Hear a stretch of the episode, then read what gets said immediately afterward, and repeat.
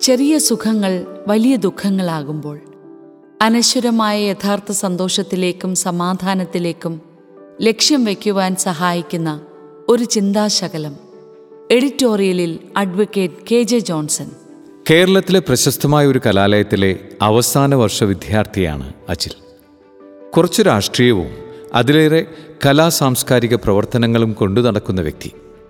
പഠനത്തിൽ അയാൾ മുന്നിലായതുകൊണ്ട് തന്നെ അധ്യാപകർക്കും അയാളോട് താല്പര്യമായിരുന്നു ഒരുപാട് ആരാധകരുള്ള അജിലിനെക്കുറിച്ച് പ്രധാനാധ്യാപകന് ഒരു പരാതി ലഭിച്ചു.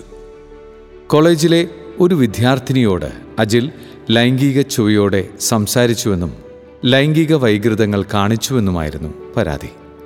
പരാതിയിലെ കാര്യങ്ങൾ അന്വേഷിക്കാൻ പ്രിൻസിപ്പൽ ചില അധ്യാപകരെ ചുമതലപ്പെടുത്തി. പെൺകുട്ടിയോട് സംസാരിച്ചപ്പോൾ പരാതിയിലെ ആരോപണങ്ങൾ സത്യമെന്ന് അധ്യാപകർക്ക് മനസ്സിലായി. അജിലിനോട് വിശദീകരണം ചോദിച്ചപ്പോൾ വികാരാധീനനായി പല കാര്യങ്ങളും അയാൾ സമ്മതിച്ചു. സാർ ഞാൻ ഏഴാം ക്ലാസ്സിൽ പഠിക്കുമ്പോൾ ഒരു ചേട്ടൻ എന്നെ ലൈംഗികമായി ദുരുപയോഗിച്ചു. മോശമായ കാര്യങ്ങൾ കാണിച്ചു.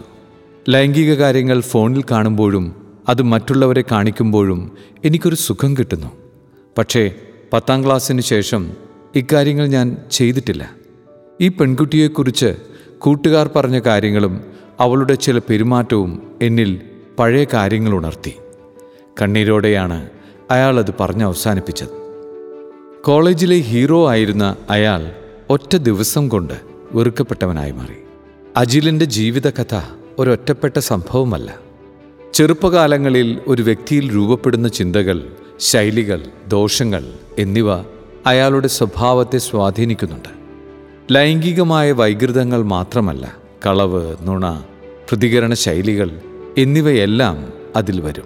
മറ്റു വ്യക്തികളുമായുള്ള സമ്പർക്കം കൊണ്ട് കുറേയൊക്കെ തിരുത്തപ്പെടുമെങ്കിലും മറ്റു തഴക്കദോഷങ്ങൾ തിരുത്തപ്പെടുവാൻ നിതാന്ത ജാഗ്രതയും പരിശ്രമവും ആവശ്യമാണ്.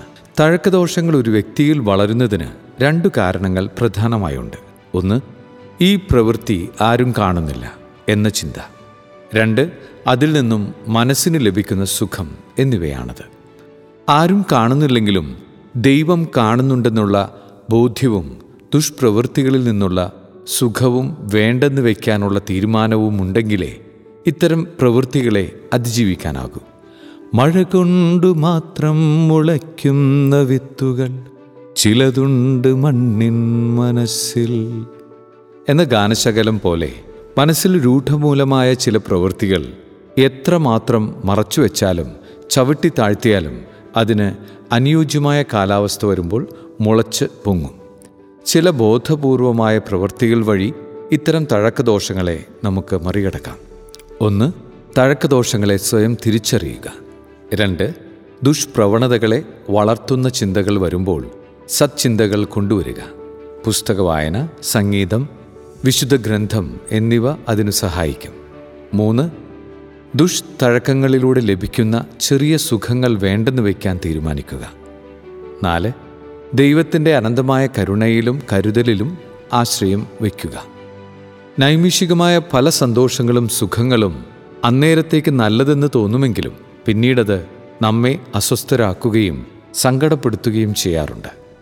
അനശ്വരമായ യഥാർത്ഥ സന്തോഷങ്ങളിലേക്കും സമാധാനത്തിലേക്കും ലക്ഷ്യം വയ്ക്കുവാൻ ദൈവാശ്രയം നമ്മെ സഹായിക്കും. അതിനായി ദൈവം നമ്മെ അനുഗ്രഹിക്കട്ടെ.